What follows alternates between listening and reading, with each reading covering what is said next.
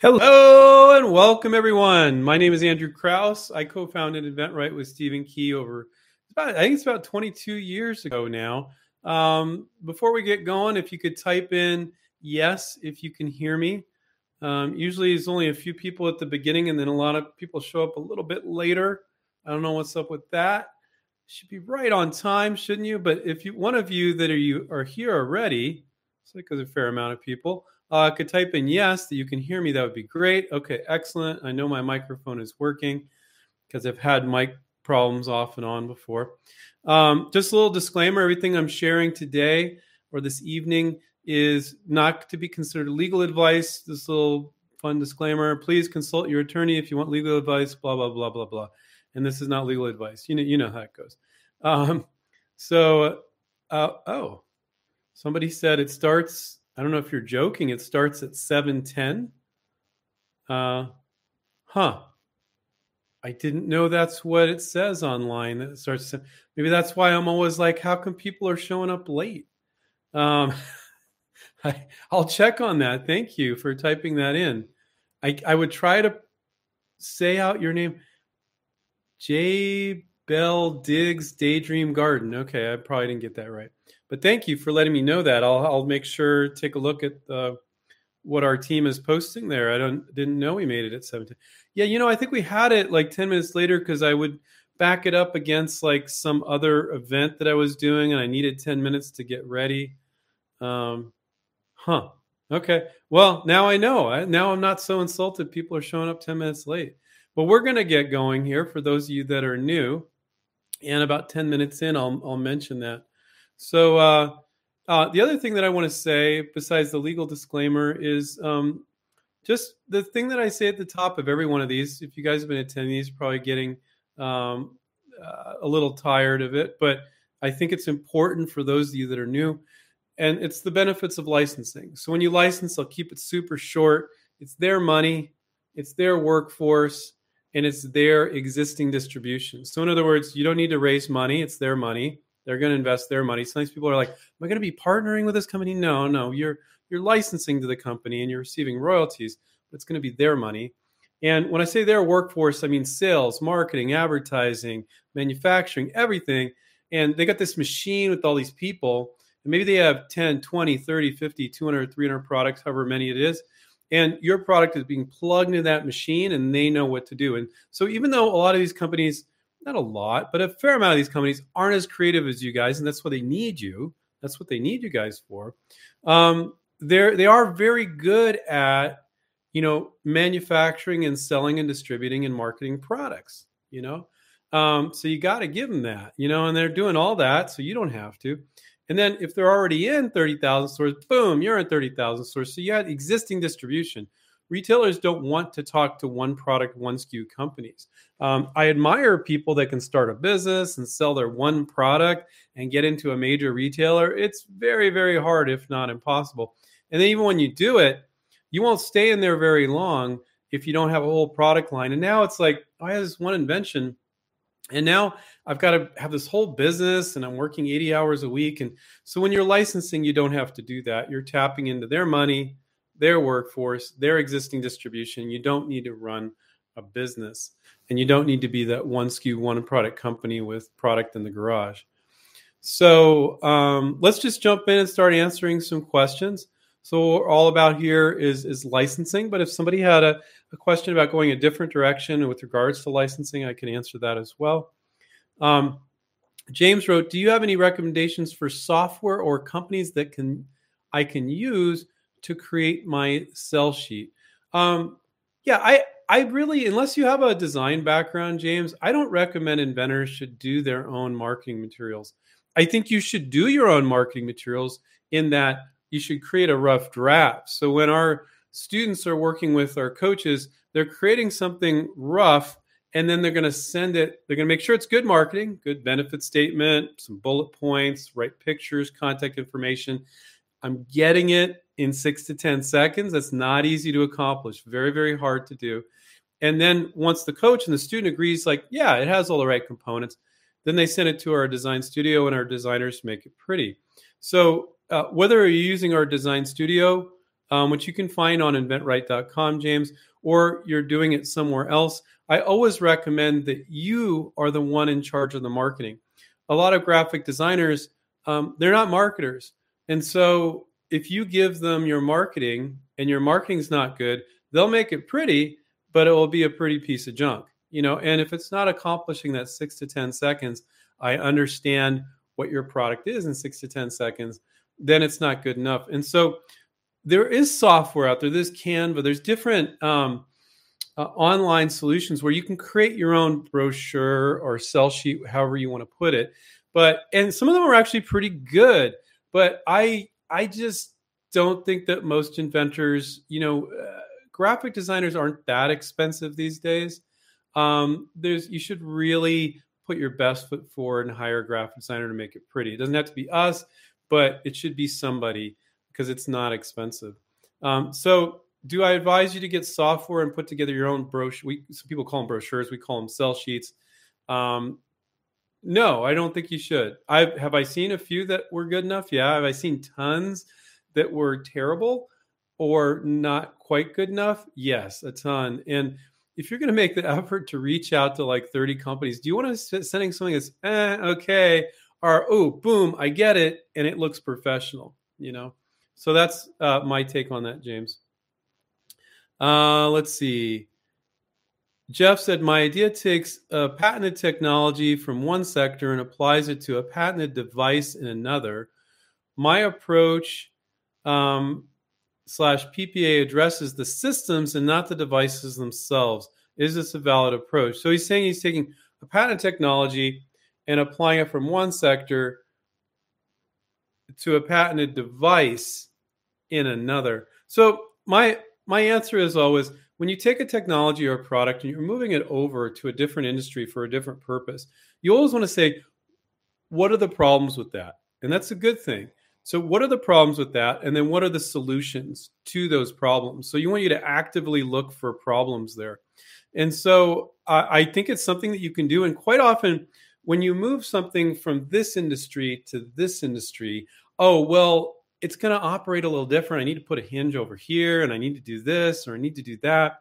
So, how is it going to work differently? And quite often, because it's for a different industry, a different application, it is patentable and you can do that. So, but specifically, what Jeff's question was my approach to PPA addresses the system and not the devices themselves. I, I don't, without looking at the product, um, Jeff, I couldn't understand what you mean by system.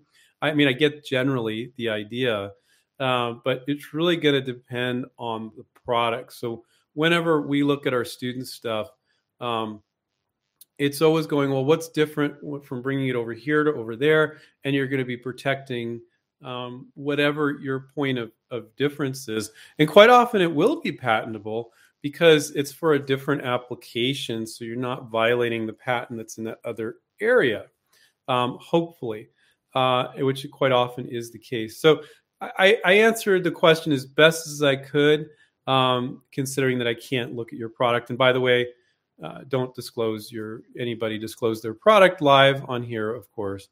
Um, so let's see. Uh, Andrew said, "Great name, by the way." Uh, thanks for this webinar. I have an idea that I will need some electronic engineering can't afford engineering and a working prototype. Said he can't cannot afford it. Do I get a virtual a VC or try to get a license with no working prototype? Do I get a VC? I don't know if you're talking about venture capitalist or you mean VP, virtual prototype. Um, do I get a VC or try to license with no working prototype? I think he's saying, do I get a VP, which is a virtual prototype? Um, you know, I, I think that it, it's it's an electronic product. He can't afford the engineering on it. So what I would advise you to do, Andrew, is take a look at um, other products in that space, and with your non-electrical mind, just standard consumers like you and a lot of the people that are showing up here, look at other products and go, well, they made that electronic product, and it does this. It shows the time. It beeps at this point, or whatever it is and they're selling that for 1995 and mine works different but it's close enough so i think I, I, know that they can make it one and I know they can make it for around that price. And you would be amazed, Andrew, at how often you can make those assumptions. So I would say a huge percentage of the time, Andrew, our um, students can look at similar things and make assumptions as if it can be made and at what price, right?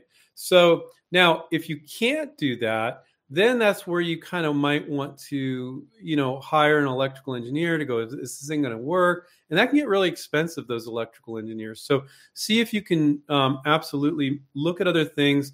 People always go, well, there's nothing just like it. I'm like, well, I didn't say just like it. I said kind of has the same features. Maybe it's a different industry, it's the same amount of plastic, it has the same electronic features. It's, um, but it's not doing quite the same thing, but kind of the same thing so you can make assumptions. And believe it or not, you can actually tell companies when they show interest, well, there's that and that. It's at that price, and I'm just changing this up. And so I'm pretty confident you can make it for $29.95.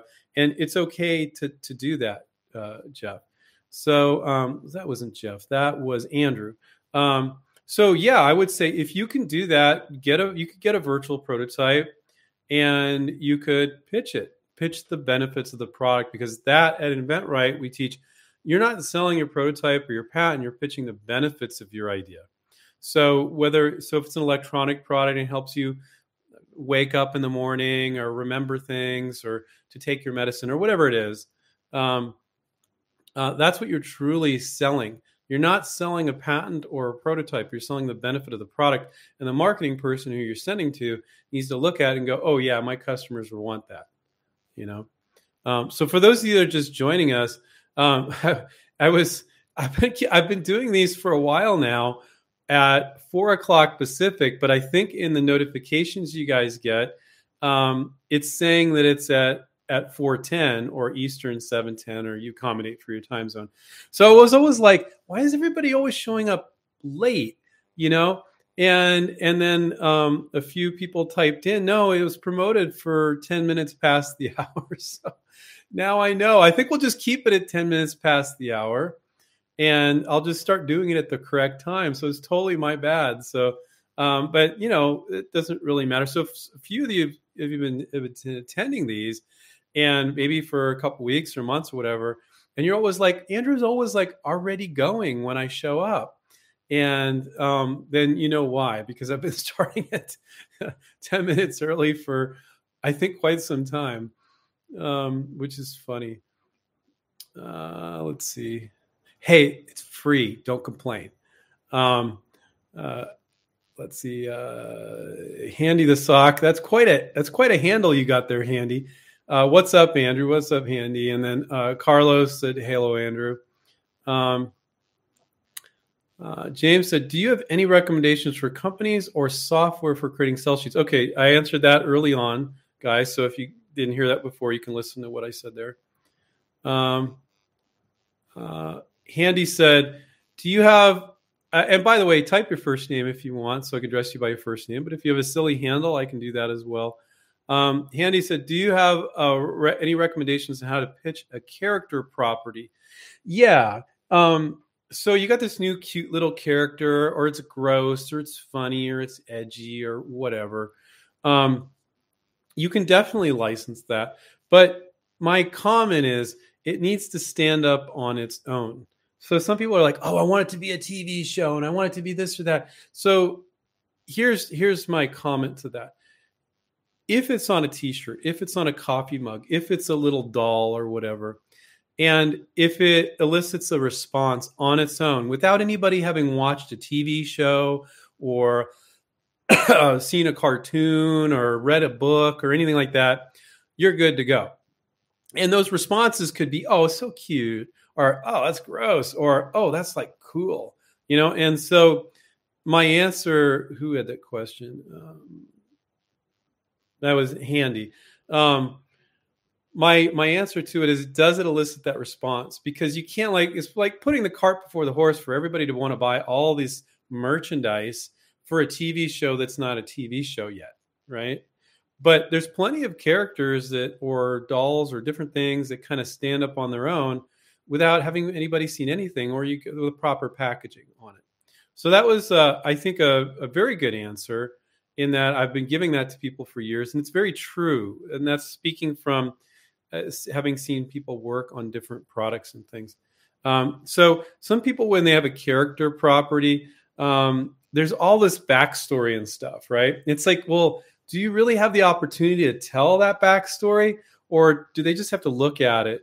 You know, maybe there's a saying or something underneath the picture of the character or what have you, and that says it. But if if somebody needs to ramble to me for 30 minutes to explain who these characters are and what they're doing and what they're all about, and it's people can't just look at it and get it, well then you're screwed. So so that would be change it handy if you need to, but if you're good to go, then it meets my criteria there, then you're good. Um, and of course, you know, so every time when when we share with our students or we share with the public, like on this um, live YouTube stream, um, this everything's not always black and white. So don't try to make it that way. But th- what we usually share, Stephen or myself, for the most part, it's true most of the time. There's always exceptions. Sometimes I'll get somebody that becomes a student and I'll be talking to them and they're like, but you said on a show this and this, Andrew. I'm like, yeah, that that applies most of the time. But for years, I would go this direction, you know? And so um, I get people that have been watching a YouTube show and then they become students and then they're quoting things that we said on the YouTube show. I'm like, well, it doesn't totally apply for your particular situation. Now, I would say most of the stuff we say applies most of the time to most people with most products. But don't try to make everything always black and white. You're creative. You understand that. Um, uh, okay. James said, uh, who asked a good question before also, uh, I want to be an inventRight student, but can only afford one or two months at this time we haven't found one or two months is enough to get somebody up and running. Um, you know, there's going to be so many questions and so many things that also we want to be there for you during that interaction and that back and forth with the company. And that's not all going to get accomplished from the second you sign up to um, and start working with your coach on your, your sell sheet, your list of companies, your PPA, um, starting to reach out to companies takes them a while to get back to you. That can't get done in a month or two what I would say, James, if you're kind of limited financially on the the one-on-one coaching, you could do the group coaching, the academy program, as opposed to the one-on-one coaching, and maybe that'll work for you. Also, another thing you could do is just uh, save up over a period of time, just like save up every month, and then sign up six or eight months from now. You're like you're the fact that somebody's going to come up with your same invention the next six or eight months um, is so unlikely. Uh, you know, so you that's another way you could approach it. Um, uh, Lynn said, "What if you have a product that crosses industries like tech and fashion? How do you market that to potential licensees?" Well, you know, companies are going to pretty much. I love that question, Lynn. Um, they're going to pretty much do what they do now. If they sell electronic products, they'll be okay with selling electronic products. If they're not doing electronic products and you're going to convince them to do one, probably not going to happen.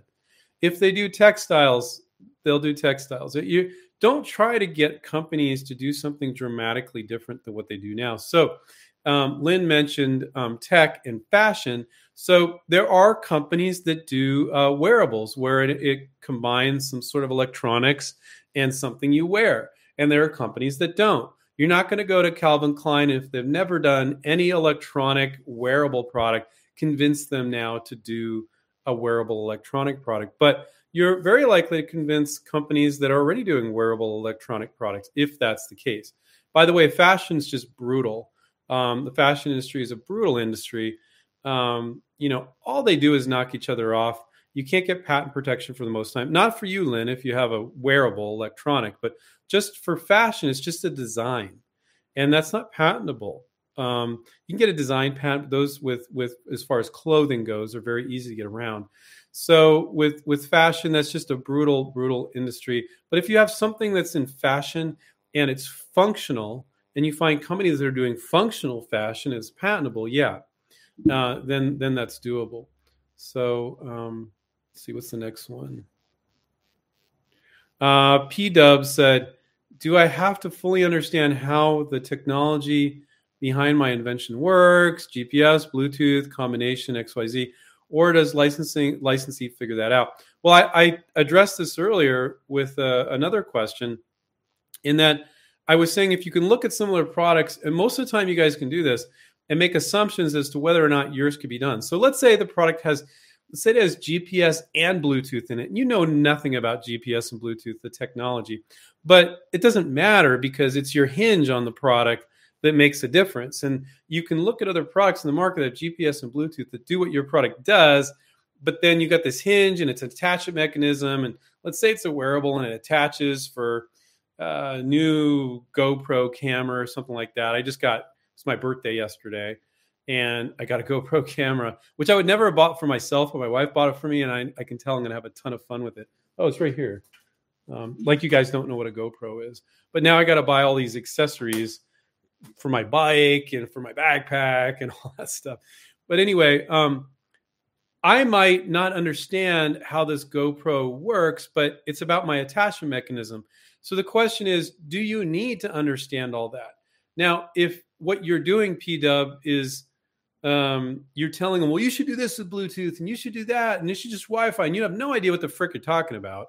That's not good. But if you can go, well, that company uses Bluetooth, and I see they're sending a signal to do this, and so therefore I'm fairly confident that I can do it with mine too. Not only that, and you can reference that and actually reference those products. And they'll be like, oh, yeah, that is over there. And you say, well, but we're going to do it a little different, and I want it for this purpose.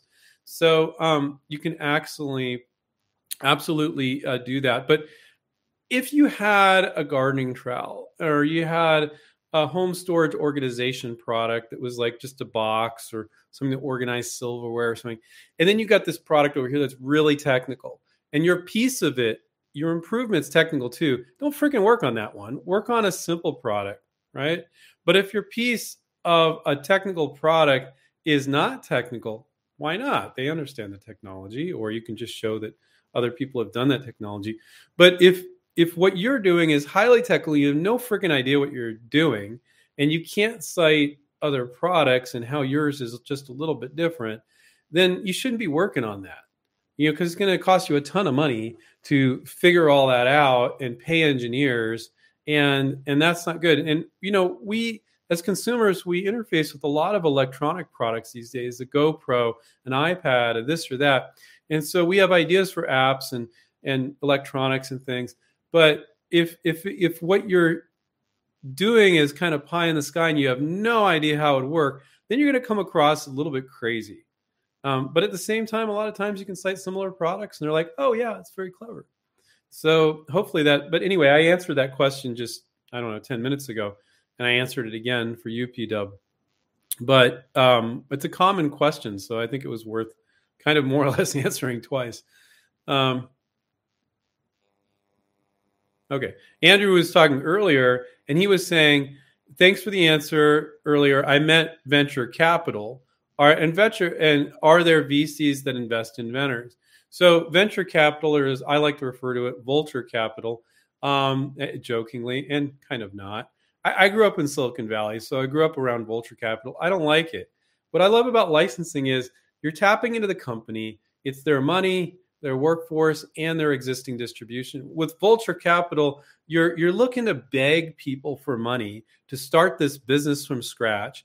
And they more or less, Andrew, don't have money for inventors because um, because you don't know how to run a business and they don't want that. They want somebody that knows how to run a business. So if they're going to give you half a million, two million dollars, whatever, um, they need you to run the business. And yeah, they put a team together, but I call it vulture capital because they just pick the company apart and they want so much and they work you in the ground or they just kind of shove you aside really quickly, get all these all these screwed up contracts. And yeah, I got a very biased viewpoint of vulture capital or venture capital. Um, now, if you want to start your a new Facebook or a new this or that, you don't have any choice but to do vulture capital.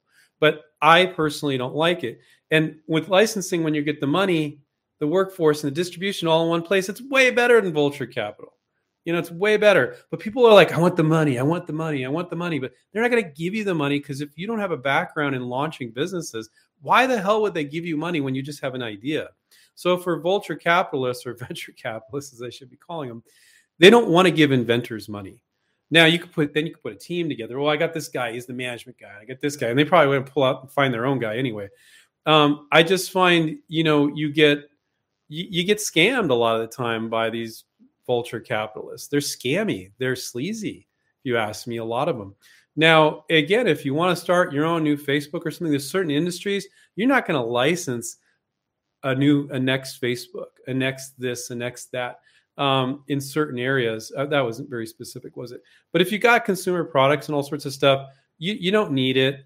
I don't like that direction. Now, if you're really passionate about starting your own business and you need to go big, really big, but why not type into a really tap into a really big company? And that's going to get you quicker to market than starting this new company from scratch. So if you license to a really big company, they're going to get it. They have everything in place already the money, the workforce, the distribution. They're going to get there way faster than if you rent, raise venture vulture capital and you got to start this new company from scratch and you're just giving everybody else plenty of time to knock you off. So there's my extremely biased, kind of funny viewpoint, but that's my take on it. But this whole thing, I just need money. And that's the same thing with the Shark Tank thing, right? And they're like, does he get the money? Doesn't get the money? Makes for great TV. But licensing is way sexier than Shark Tank because you get all those things. You get the money, the workforce, the distribution all in one place. When you go on Shark Tank, I don't care if it's a shark, and yeah, they might be connected, but do you really think they're going to let's let's say it's a product, a hardware product, and you're trying to get into Home Depot and Lowe's? Do you really think they're going to give some shark that's on a TV show that people forgot forget about it two weeks later? Uh, the time of day compared to this big hardware company that has 15 products in Home Depot already there's a giant difference. So, but it makes for great TV. It's good TV, Shark Tank. But the reality is, licensing is a hell of a lot sexier than that TV show. It's a hell of a lot more intriguing. The fact that you don't need to run a business, that they're going to do it all for you. So, there's my very long answer, Andrew, to you for the do venture capitalists um, invest in inventors? For the most part, no, they don't. Um, now, I'm sure you can find some exceptions, really high tech, big ideas, something like that. And for certain ideas, it might be appropriate, but I, I just don't like it. And I grew up in Silicon Valley. I don't don't like it. Don't like the whole vibe. It's just really weird, sleazy vibe. And I shouldn't. There's. I'm sure there's plenty of cool venture capitalists, but by and large, don't like the vibe. That's my personal opinion. Um, Okay. Jeff said, I'm working on a flying pizza oven. For instance, doing research, I found someone in a forum five years ago say someone should invent a flying pizza oven. Does that create a prior art situation? Okay, so he's using that as an example. Um, no, I don't think that's prior art. Saying somebody should invent a flying pizza oven, that's just his example. It was probably something else. Um, if if they just if you just say somebody should invent a robot that jumps up on your roof and shingles the house, that's not prior art because there's no art there. There's no there's no like, well, here's how it's done to it. So that's not prior art. Now, if they disclose, and I think there should be a flying pizza oven, and here's how it would fly, and what they disclose publicly now is public disclosure. But if they didn't disclose certain things about how it would be done or how it operates, then it's just uh, they're throwing out a concept. So that would not be considered public disclosure, or it wouldn't mess you up. It would be public disclosure of that concept, but it's not. If you then created a flying pizza oven that um, had these mechanisms, then you know they you can't protect a concept to begin with. When you invent something, you're not. This is my non-patent attorney way of explaining it you're not patenting your invention or your concept, you're patenting pieces of it. Without this hinge, without this, without that functionality, that utility, that functionality, somebody couldn't make it and it wouldn't work well. So you're patenting pieces of the idea. And this is my non patent attorney, again, way of saying it so that people understand it. You're not patenting a concept, in my opinion. Now, in, in a roundabout way, if you patent these pieces, you can patent the concept because people can't do it without those pieces, but you want to think about all those different ways you can do it and include that. So when somebody has this abstract idea, I, I, I have a I think we should do a flying pizza oven discloses in a public forum. I don't see that as a big issue. Of course, it might. Of course, a uh, disclaimer at the beginning of the show was this is not legal advice. Consult your attorney for legal advice. Um, but I think that was a great question, Jeff, because I think it helped everybody else kind of understand because I think people have that type of question quite often. Um, Stefan said if you're, or uh, Jeff, Jeff or Stefan? Oh, at Jeff. Oh, he's giving Jeff advice. He said if you're patenting the system, read carefully what the patented tech in the original field actually protects, because usually technologies protect the system they are based on. So, yeah, I think that's good advice, Jeff. Um, uh, let's see. Fez here. I have an idea regarding after factory product for cars. Okay. So he's saying it's not something that goes on the car at the factory, but after. I call it autom- automotive aftermarket, which is way better. Trying to license to something that goes on a car at the factory, brutal. Just shoot yourself in the head right now. Don't do that. Just a joke. Uh, but trying to license an automotive aftermarket product, big market, lots of companies, very open. We've had many students do it. We did have one student uh, license to a major automotive company, but that was an exception and brutal. And um, so let's see. I have an idea regarding uh, aftermarket uh, automotive accessory. Is really diff. Is it really difficult to sell the idea to big manufacturers, or should I have someone some success in the sales on my own first? You should definitely just go after um, the automotive aftermarket first because it's so unlikely you're going to get those companies to move. But the big automotive companies might move and integrate one of these things once they see it working in the marketplace. Um, big automotive companies are just uh, Tesla aside, just so not innovative. Um, they're they're they're getting their butts kicked right now, and I think they're trying to work on it. A lot of them are working on electric cars and stuff right now, um, but they've been very slow in the past. Um, are they better now? Yeah, they're better in the past. They were horrendous in the past, but I still think they're pretty slow. With that said, when you think about everything that goes into making a car, that's pretty tough. You know, I mean, you got to give them that. I mean, the engineers, all the components, and all the pieces and stuff. Um, I was watching another YouTuber talk about Chinese cars, and he was uh, was actually from South Africa, but he was living in China, and talking about the experience living in China and his experience driving a Chinese car. And you just they're absolute junk. He was saying they're just absolute junk. Um, so you think like, well, China's so good at knocking stuff off, but even they have a hard time knocking off and making decent cars. Maybe because they're trying to make it so cheap for the China market. Maybe that's part of the problem. But so even though I'm beating up automotive manufacturers for not being fast about innovating, you know, what they have to deal with with so many components, I mean, you got to give them that. It's pretty amazing. So, um, so yeah, Fez, if you have an automotive product, I would go for the aftermarket. Um, if you want to go ahead and present to the major automotive companies, you can. It's almost a waste of time right now, but I'm just saying that to to exaggerate to make a point. Hey, Dana, I see Dana said, "Hey, Andrew." Hey, with the H A Y, huh? Okay, cool. Uh, I'm just kidding, Dana. Um, so hopefully that was helpful, Fez, and everybody else that ever wants to work on an automotive product. Um, Virgo 76 says, I submitted a product. The company was interested. They did a search and found in house prior art. Can I submit to another company? Um, well, first off, if you could have them show share that with you, that would be fantastic. Um, they they found in oh in house prior art. So what he means is they're saying that there's products that they're working on, either working on or patented. Um, and they're saying we found a product that either we're not sure, either worked we're working on or patented, and it would be a conflict. So no. Um, so what he's saying is, can I submit to another um, company? Uh, you know, if it's in-house prior art and it's not something, what what I would do is, you know, the company now, so I'd look and see if they have any patents pending or anything that are patented, and look at the details and see if you're like, oh well, okay, I see that they're trying to get that, but I don't think they'll get that, so I don't think it's a problem here or there. So um, that was weird. uh, what I would do is I would look at any patents that are public for them, but I would move forward with it. I mean, because you don't know what they're saying. Maybe that was just what they said because they they they they wanted you to move on or they just weren't interested. You know, so I would continue working on the product. Um, you know, definitely. Um, but again, that's not legal advice. And I, but I would search for any patents they have pending.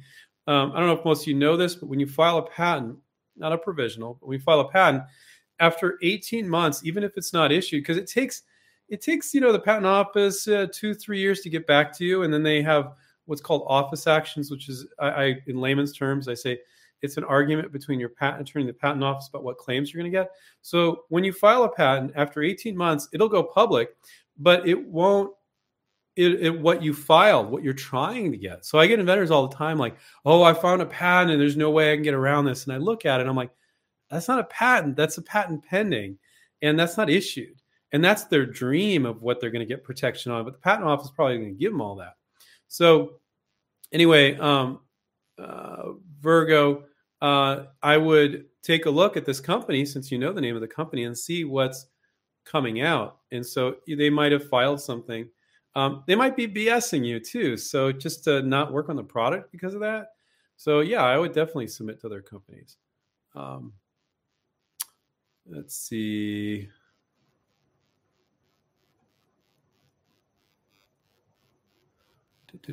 Scotty says, any discount for your programs in the near future? We just did a July promotion because usually just before kids are going back to school, people are are kind of busy. Um, where we gave an extra month and an extra sell sheet and virtual prototype. We don't do that very often at all, um, but we did that for July. But that promotion's over. We don't do a lot of, of promotions. We're pretty straightforward with things. Um, but if you want to talk to uh, Scotty, if you want to talk to Sylvia or Dana or salespeople, you can talk to them about that. Um, let's see, Ortiz. Do product sell sheets need to show a prototype or are drawings okay?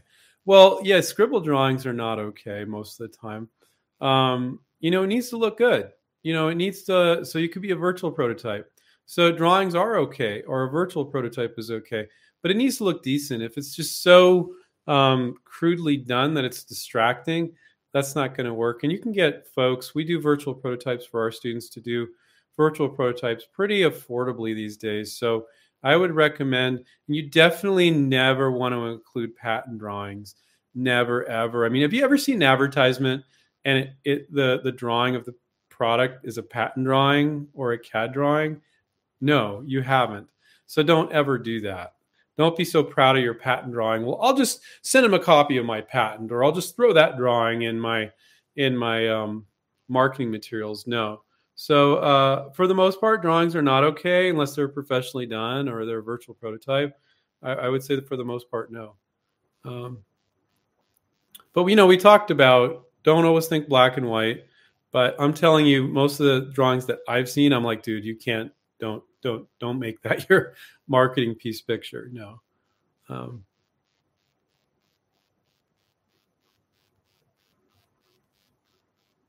uh, Leonardo said, following up on James's question about affordability, about and he was talking about getting coaching with us.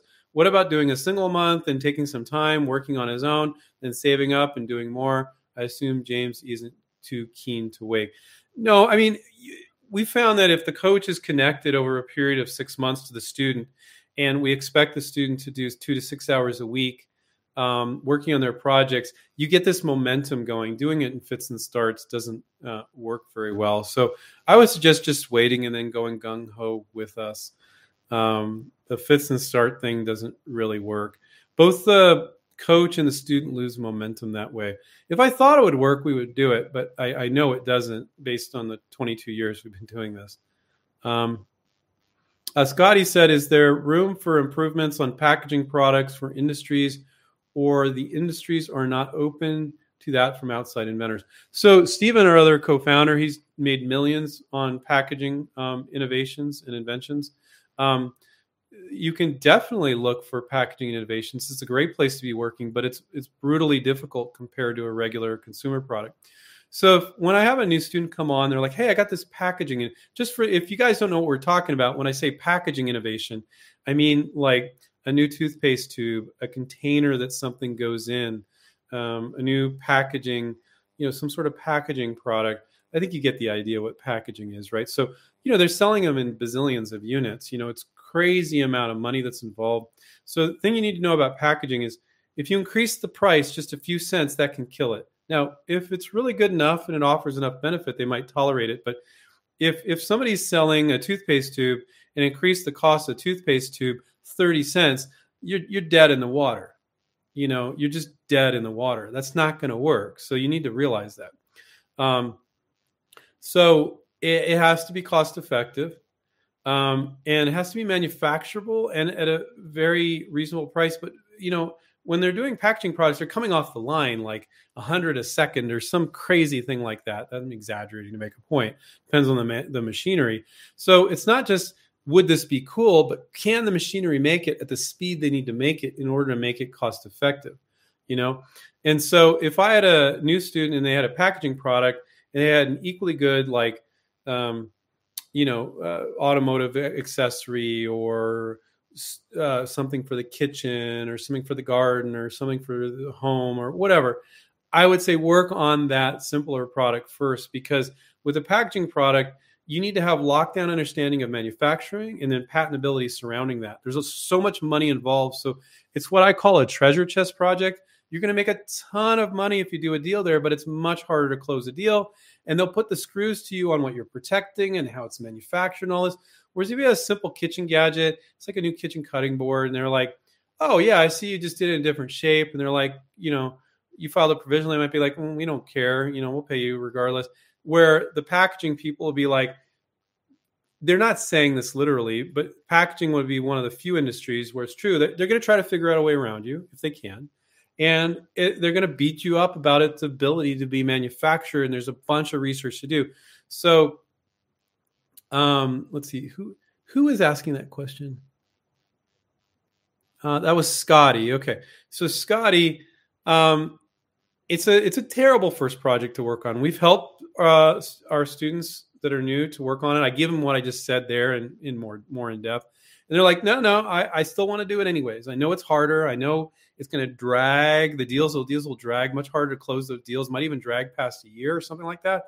Where regular consumer products it would never happen uh, if you're doing something wrong. If it's happening, um, and and they're like, no, I still want to do it. And and what I really like is when people insist on doing that. I go, well, okay, but work on a nice, simple consumer product so you can see the stark contrast between working on a packaging product and working on a nice, simple consumer product. And it's a really big difference. It's a world of difference. And some people are like, oh my God, I never want to do the packaging one again. Some are like, you know, I like it. I like having that treasure chest project that I can earn a ton of money on. But I also like the simple product. I'm gonna I'm gonna always have like one difficult one and maybe a three or four like a couple simpler ones and and and then other people are like, no, no, I just want the treasure chest. Usually don't hear that. But so hopefully I gave you perspective that it's it's brutally difficult to do a packaging product, but a ton of money. You can make a ton of money with it. Um, because there are other co-founders, made millions of those types of products. So people kind of hear him on YouTube and they want to gravitate towards that. And him and I are very honest about the difficulty of closing those deals.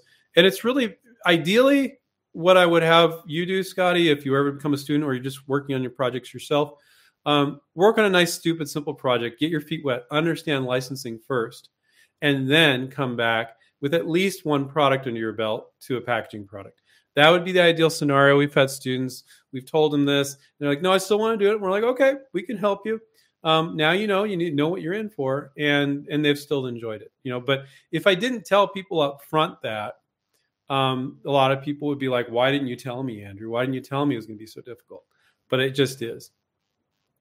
Uh, let's see.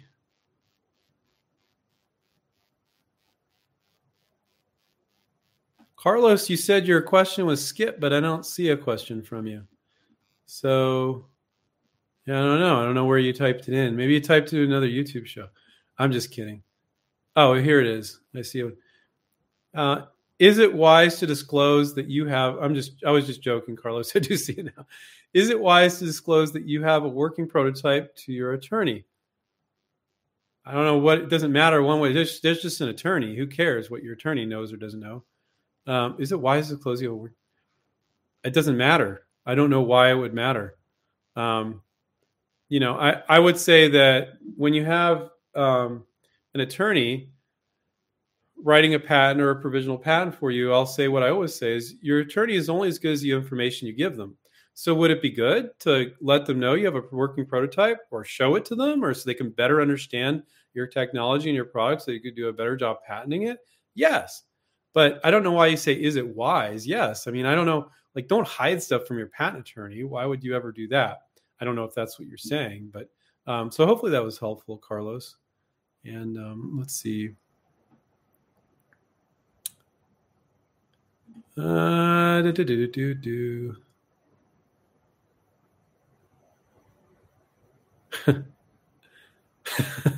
Garrett said, I, I sense an upcoming video, nightmare stories about Andrew's experience with VCs. You know, I, I can't say my experience is firsthand. Um, growing up in Silicon Valley, I just know so many people that dealt with them. I, I went to VC mixers. I did all sorts of stuff um, where I was, I had speakers that were VCs. But no, I didn't have a bad experience myself with VCs. Um, but but that is funny. Um,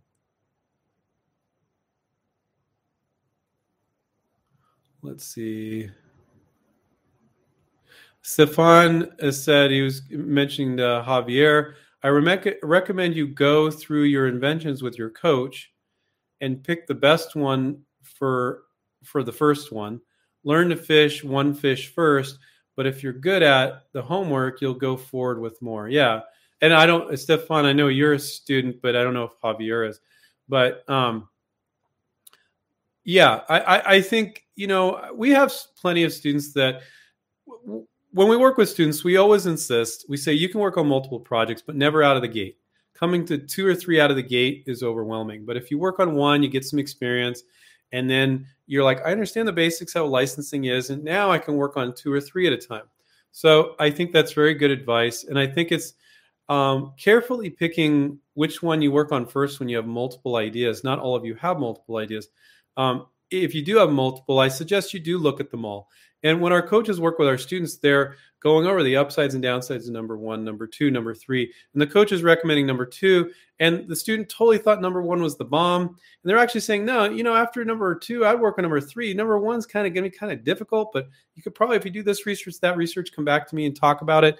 Maybe we can make it work. But I have these concerns about it. So going through, I agree with Stefan, with the coach, upsides and downsides of different real life projects, your projects is very beneficial. Not all our students do that from the get go because they're really obsessed with one particular idea, but the ones that have multiple, I love that we do that for our students, which we do, because it's teaching you how to evaluate different ideas and what are the upsides and downsides, specifically with licensing in mind.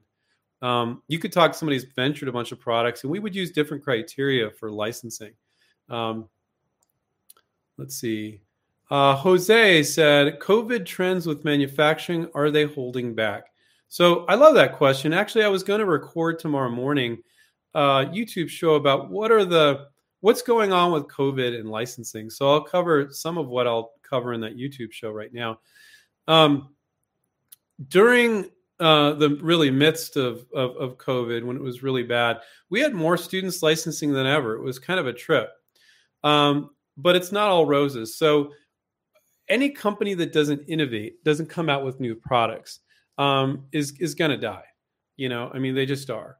And unless you know their business is just very generic products and they're very good at distribution, that's valid point. But any company that's doing anything innovative at all or has competitors that are innovating and their company's just a me too, they got to innovate. So you're their free research and development department.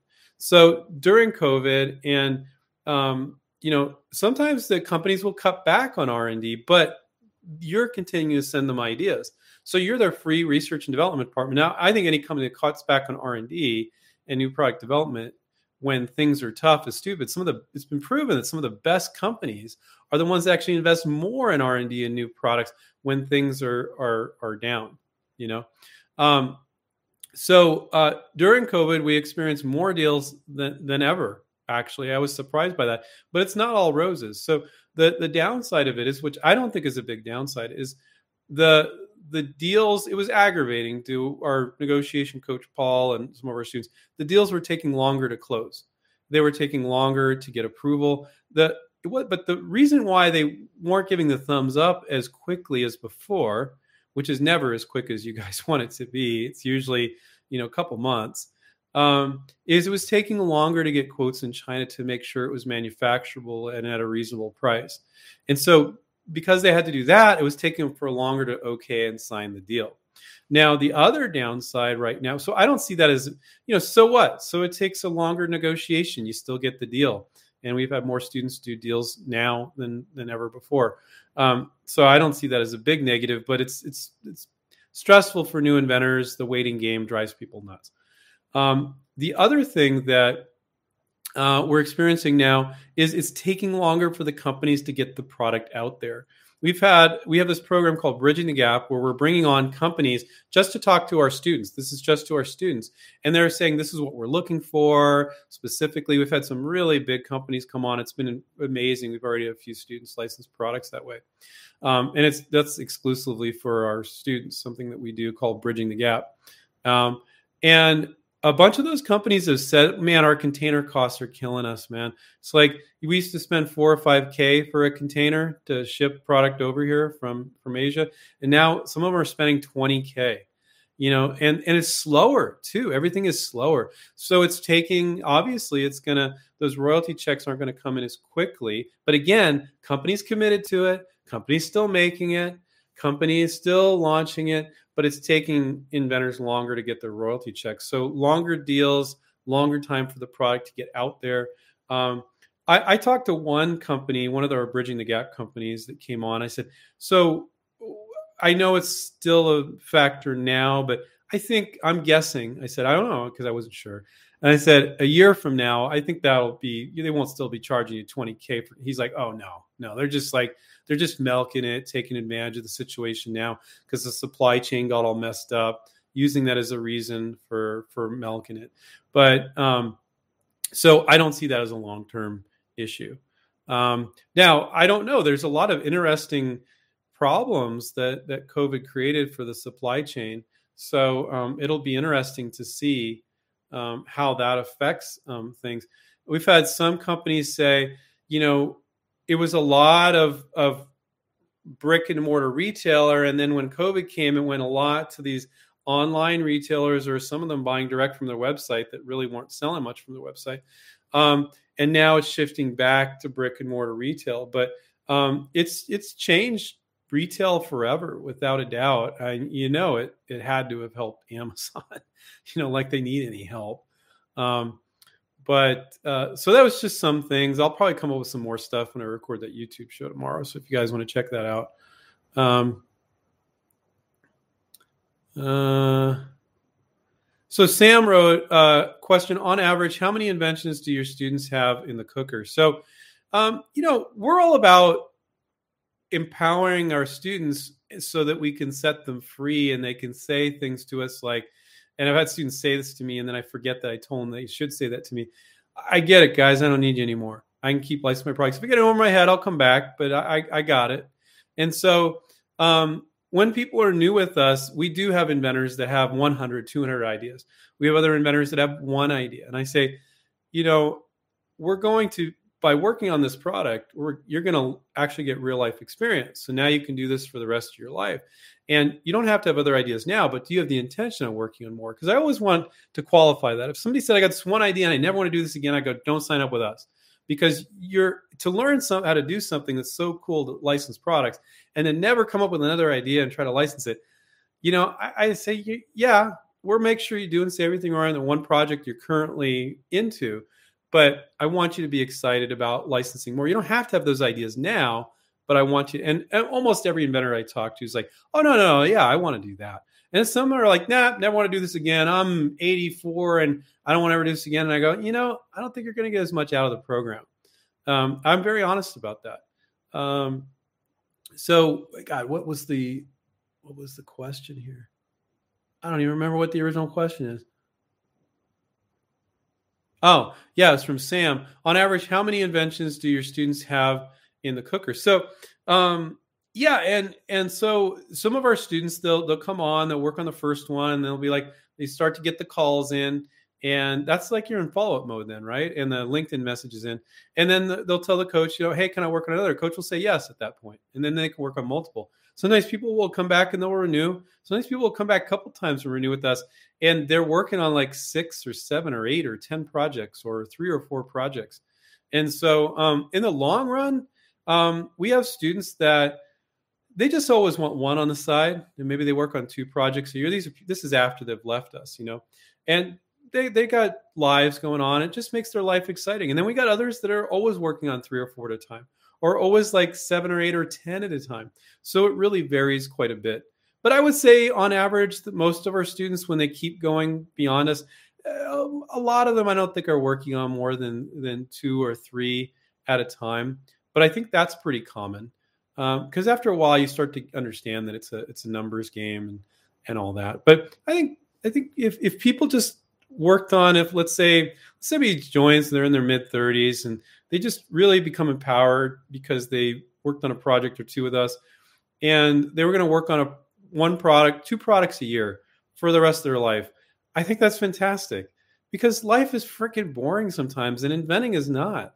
And it's really exciting the potential you have with this big company. Because i always you guys may have heard this before but i always joke with licensing you can have delusions of grandeur and you're not delusional because this big company it depends. They can sell 50000 units half a million units. It depends on the product. And that's not craziness. But for you start your own company make it sell it yourself and expect to be selling half a million units when you have one product one sku company overnight. That's not realistic. But it's not craziness and not delusional to think big. This is a better way of putting it. To think big when you're licensing. It's okay to think big because these are big companies and for them that's normal but for you doing it on your own, it would be big. So I think that's really exciting. And so, and you you might license your second or third product. Not everybody licenses their first product. So thank you for that question, Sam. So I don't think there's an average, um, but I can tell you when people come on board, I don't care if they got 100. We say just one until you get those initial calls, and you don't have to be done with the project. Then you can work on multiple. So we have plenty of people that will work on multiple during their six month membership with us. Um, let's see. John said, prototyping a new hardware item, and I'm close to going to the fabricator to to a couple hundred pieces made. Uh, how do I pr- protect the product without a patent in place? So, why do you need a couple hundred pieces? So, I'm just throwing these thoughts out there, John. I'm not saying what you're doing is wrong, but let's say you sell 100 units. Do you think that's going to impress this big company? No, it's not. They're going to be like, you'll be like, well, I sold 100 units. They'll be like, you only sold 100 units. Whereas if you just show it to them in their mind, the sky's the limit. So the question is, why are you making 100 pieces when you could be licensing this to a big company? Do you want, and I, will tell you why a lot of inventors do it. Um, you want that positive reinforcement from a customer that's saying, oh, I love your product. You know, but if you know people will love your product to begin with, and you show it to a marketing manager, or a big company, let them go, ooh, I have a good feeling about this. Like you don't need a hundred customers to tell you they love their product. And yeah, it would provide you with some testimonials to say, you know, we love this product because of this or that. And you could show up to a potential licensee if you're licensing it. Um, but sa- saying you sold 100 units ain't going to impress anybody, you know. So, uh, you know, and then you're worried about how do I protect the product without a patent in place you know, well, first off, you're working with a contractor that's going to make 100 units. You can have them sign a non-disclosure agreement and with an improvements clause that you own anything that they come up with. But why are you making the 100 units? At some point, you're, I'm assuming, going to be putting them in the marketplace, in which case you should definitely have a provisional patent in place at the very least. So I, I think you might be in that, uh, you know, it's a one way conversation here where you just typed a little something. So this is just learning experience for everybody. But you don't might not know where you're going. I find a lot of inventors don't know where they're going, but they get this false sense of moving forward. So if your goal is to make it and sell it yourself, okay, great. Get 100 made, start selling them. But if you don't know what your goal is, which I'm assuming you don't because you would have tuned out because this is all about licensing. If you're like, "Oh, I don't know which direction I'm going." Well, then stop. Just stop right away. Don't go getting 100 made. You don't know what direction you're going. You need to decide am I licensing or venturing? And for licensing, I don't think it makes any sense for you to make 100 units. Okay. And I see this all the time. People get a false sense of moving forward by getting prototypes made, by getting 100 units made, and they're just going to sit in their garage by pay, giving a whole bunch of money to a patent attorney. And it's truly a false sense of moving forward. Understand the path you're going to walk down. So, watch our YouTube show, John. Get our book, One Simple Idea. It's only like, I don't know, it varies between like 13, 15 bucks on Amazon. I, I never know what the price is, but it's called One Simple Idea. One Simple Idea. Get that book. You can go to inventright.com. There's links to our, our books on there get that book to understand. And you may say, no, I, I still want to make it and sell it myself. But understand the benefits of licensing first and see if that's the path you want to go down as it's just a waste of money to get 100 units made if you're going to be licensing it okay and you're also concerned about protection too so where are you going there you got a lot of things to, to think on um, and then you also said how much does an nda cost to have written and does it offer enough protection? An NDA, we Steve and I have talked about this. It's just perceived protection. You know, now I have never had a prototyper or a graphic designer rip off one of our students. I've never heard of it. That's not the business they're in. They don't know how to monetize and sell or license products. So, John, is that guy that's going to make you 100 units, some fabricator, know how to market stuff? No, he just knows how to fabricate stuff. So, you know, you can sign an NDA, have them sign an NDA, but I would file a PPA, a provisional patent application. You can do that yourself. Um, if you become a student of ours, we give you software to do it. You can get that on our website too for 99 bucks called Smart IP. So provisional patent is better protection, but I always advise if you're working with a contractor, always have them sign an NDA anyway. Even though I think it's just perceived protection, I would have them sign an NDA. Always do that with contractors. And if they flinch for even a second, I wouldn't work with them. Um, but they don't they're not wired up to steal your idea you know it's just i've never seen it in 22 years it could have happened yeah it, have i seen it happen no um let's see so we're at three minutes past here so guys i want to thank you um, for for letting me know that publicly we've been promoting this at 10 minutes past the hour and i'm always showing up on the hour because i think that's freaking hilarious um, and I will show up at 10 minutes past the hour from now on. I will be on next. Um, I know I was on vacation for a little bit there, wasn't doing regular Mondays. I'll be on next Monday. If you want to, if you're considering becoming a, a student of ours, go to InventRight, click on the contact us page, book an appointment with Dana or Sylvia. They're super friendly. Maybe you're just curious about it, want to talk to them about it. They will never hard sell you. We're a really mellow company. So if you want to know more about the coaching, you can book an appointment with them through the contact us page on inventright.com. One way you guys can help me out, because I helped you guys out for a whole hour for completely free, is to subscribe to our channel. If you click on the subscribe button, if it already says subscribe, don't click on it because that'll unsubscribe you. Click on subscribe, watch a bunch of our YouTube videos, click thumbs up on this video and all our YouTube videos that you watch. If you don't like it, just don't click on, don't click thumbs down on that one. Just click thumbs up on the one you like. I'm just kidding. Not really. But um, that's the way you could help out. Um, and that just helps the youtube algorithm and helps us.